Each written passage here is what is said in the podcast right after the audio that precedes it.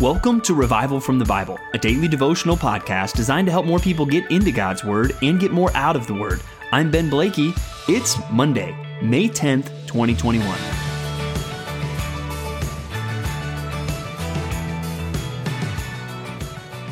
Well, happy Monday, everybody. It's exciting to start a new week, and I'm particularly excited to be back digging into God's Word with you here on Revival from the Bible. Thank you very much to Pastor Charlie for filling in for me last week as I was out with the birth of our new son, Watson Bruce Blakey, who was born last Tuesday. He's doing great, his mom is doing great, and we are so thankful for this new gift from God. And over the last few days, especially as my wife has been spending lots of time caring for our youngest now, baby Watson, I've been spending a lot of time with our older three children, Hannah, Mac, and JJ. And uh, as I've been spending time with them, we've had a lot of fun together. We've really enjoyed uh, some special time together. But there's also been a lot of parenting that has to go on as these young children are learning, as we all did when we were children, the world does not revolve around you.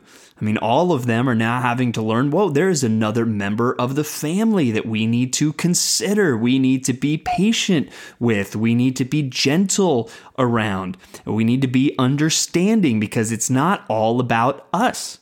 And even there's been some moments where I've had to direct, uh, to speak to some of these things directly. It was just the other morning where one of my kids asked me, Where's my breakfast? And I had to gently remind them that I am not your servant. The world does not revolve around you. And that is something that, while again, we get a little more refined as we think about that, something we all need to be reminded of from time to time. The world does not revolve around us. And we need to ask that question as we get into God's word today who is at the center? What, who does the world really revolve around. And we're going to see one passage where I think we see a great example in that.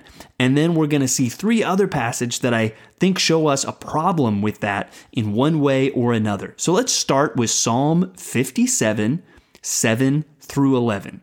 Psalm 57, 7 through 11. And as we wrap up this psalm, we're going to see a good example of someone that realizes, oh, it's all about God.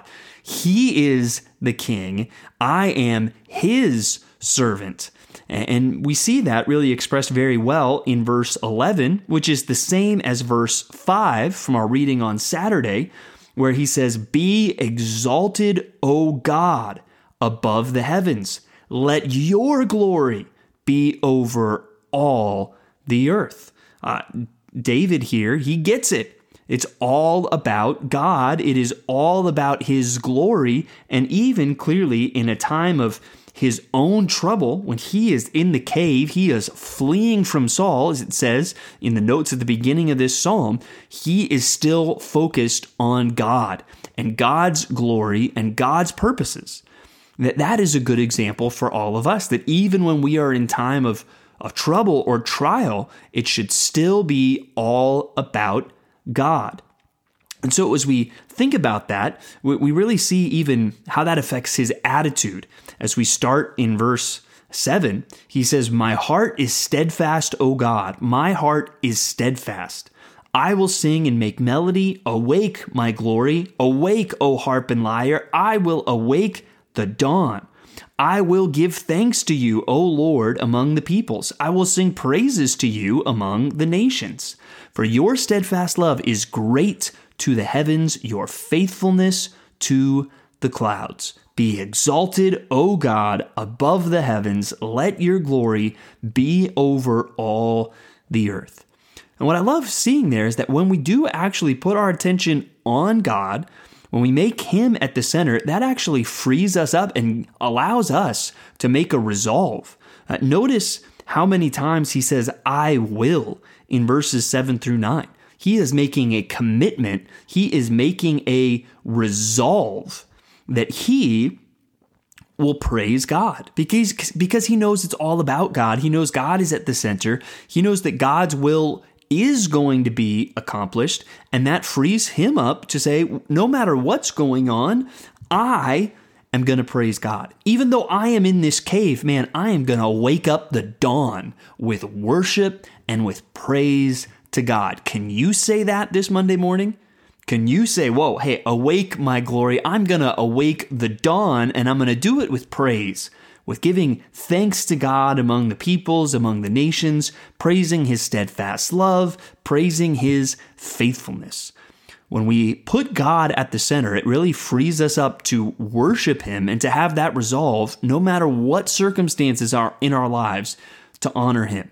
So I hope that helps you this Monday to put God at the center uh, of your life today, to put God at the center of this new week, and to respond to whatever you're facing today with a resolve to worship and honor God and give Him the glory that is His due. So that's a good example in Psalm 57.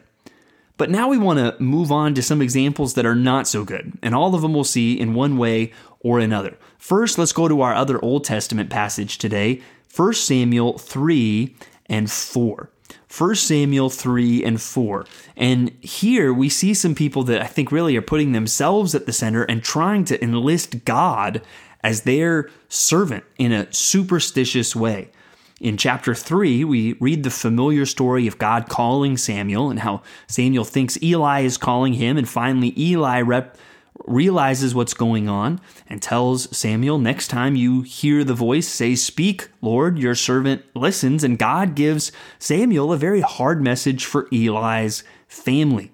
That there is going to be judgment from God that really comes, especially because of the sin of Eli's sons. And God even calls him out in verse 13 of 1 Samuel chapter 3 and I declare to him that I am about to punish his house, talking to Eli, forever for the iniquity that he knew, because his sons were blaspheming God and he did not restrain them. That's a, strong word. That even there was a, point where Eli was expected to step in and stop his sons from doing what they were doing. And we see uh, yesterday, as Pastor Charlie reminded, he wasn't very strong in this way as a father. And even though at some point he does talk to his sons about it, uh, God was expecting him to do more than just talk to his sons about it. He was expecting him to step in and do something about it, to stop them and to restrain them. But really, the bad example we're going to see today is chapter 4 where the Philistines are going to capture the ark. Now, how in the world does this happen? Well, Basically, the Israelites are fighting in a war with the Philistines. It's not going well, so they want to bring in basically a good luck charm.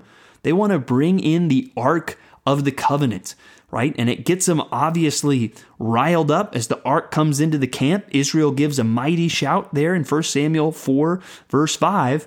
But then uh, we see the Philistines, they respond by pumping themselves up and they go out and they win the battle and they steal, they capture the ark of God.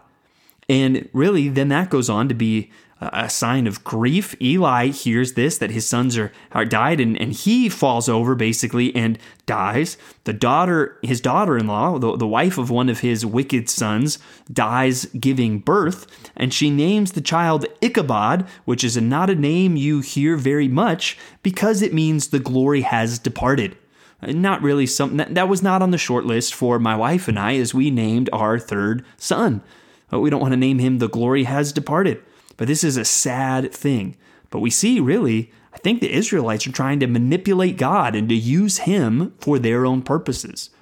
That is something that still happens today, unfortunately, where people try to use God to accomplish their purposes. It happens a lot, I think, even in churches. It happens a lot in, you know, Christian speaking or in Christians as they think about things, where basically they think God is my helper, my servant to help me win my battles to accomplish my dreams. That's not the way it works. Who is at the center? God is at the center. He does not exist uh, merely to serve us, to help us accomplish His dreams. We exist for His purpose and for His glory and we should be his servants. And that's when, yeah, we can praise God because God gives us the strength we need to go out and fight the battles we need to fight to honor and serve Him. Not just the battles we need to fight for whatever our aspirations are. So that's another good reminder for us to check who is at the center. Are we really just using God to help support us in our dreams, or are we realizing, no, God is at the center? It's all about His glory, and I am living to honor and exalt Him. There's a crucial difference there. Next, let's move to Mark chapter 7. Mark 7, 1 through 13. And here we see another conflict between Jesus and the Pharisees. And the Pharisees ask him why his disciples do not wash their hands. And Jesus says, Well, we, we've already had COVID, so we're not really concerned about getting it again. No, no, no, no, no. That's not what's going on here. And really, this whole washing of hands had nothing to do with hygiene, it seems. Uh, what, what's going on here is that uh, there's some kind of tradition, and this is a ritual cleansing. And you're going to see here, Jesus clearly talks about tradition. That is a word that comes up here several times.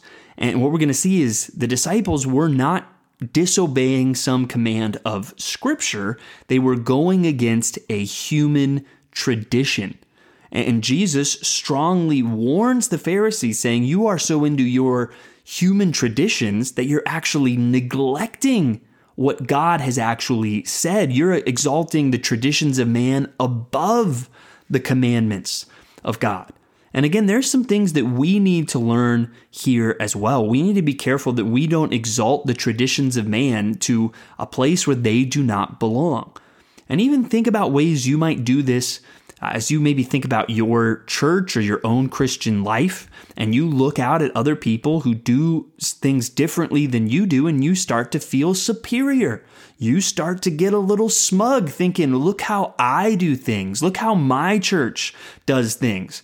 When the reality is, some of those things aren't really things based on clear commands in Scripture. It's just tradition. You do things because that's how you do it, or your church does things because that's a tradition that they have. And those things might be well and good and fine. But when we start to feel superior or smug or better than others because we do things differently based on different traditions, that is not what it's about. God needs to be at the center. And first and foremost, we need to make sure God, your commandments are more important than the traditions of man. So I need to make sure, first and foremost, that I am doing what you have commanded and making sure uh, that I'm not just, you know, fitting in because it's easy to kind of follow the religious rituals and play the religious game. It's harder to obey God truly from the heart. And that's what we want to do because God is at the center. Uh, finally, let's go to 1 Corinthians 3 1 through 9. And we've already seen in 1 Corinthians that there is a problem of division in the church of Corinth. And we see today part of it is they're identifying themselves with these um, different preachers or these different ministers. We saw that back in chapter 1, but here Paul comes back to that. You know, I follow Paul and I follow Apollos, and he says, "What then is Apollos and what is Paul?" Servants through whom you believed, as the Lord assigned to each. And so here, I want you to think through this warning in a couple ways, remembering humans are not at the center of ministry, God is. And so, one, think about that in people you might minister to or ministry responsibilities that you might have. It's not about you. Christ should be at the center of that. And you're nothing. You're either planting or sowing or watering, but ultimately it is God who is giving the increase. And so, in any ministry post that you might have, we need a certain humility that we should see even from this passage in 1 Corinthians. But I also want you to think about the flip side of this and think about the people who minister to you and you benefit from their ministry whether that's your pastors or certain authors or speakers that have really ministered to you over the years, well, be careful that you don't start putting them up on a pedestal where they don't belong because it's not about them. So, whether it's about you doing ministry and reminding yourself it's not about me, or you looking kind of in a proper way at the people who minister to you and realize, hey, it's not about them, it's about Christ, and I'm thankful for them because of how they have pointed me to Christ That's the way we should think because Jesus is at the center and we want to keep him there. So it's great to be back with you today, and I hope as we start this new week for all of us, we will find our lives revolving around Jesus Christ and the glory of God. And may we be able to say with David, Be exalted, O God, above the heavens. Let your glory be over all the earth. Thanks for digging into God's Word with me today on Revival from the Bible. For more resources, check out revivalfromthebible.com. To learn more about Compass Bible Church Treasure Valley, go to compassbible.tv. The grace of our Lord Jesus Christ be with you.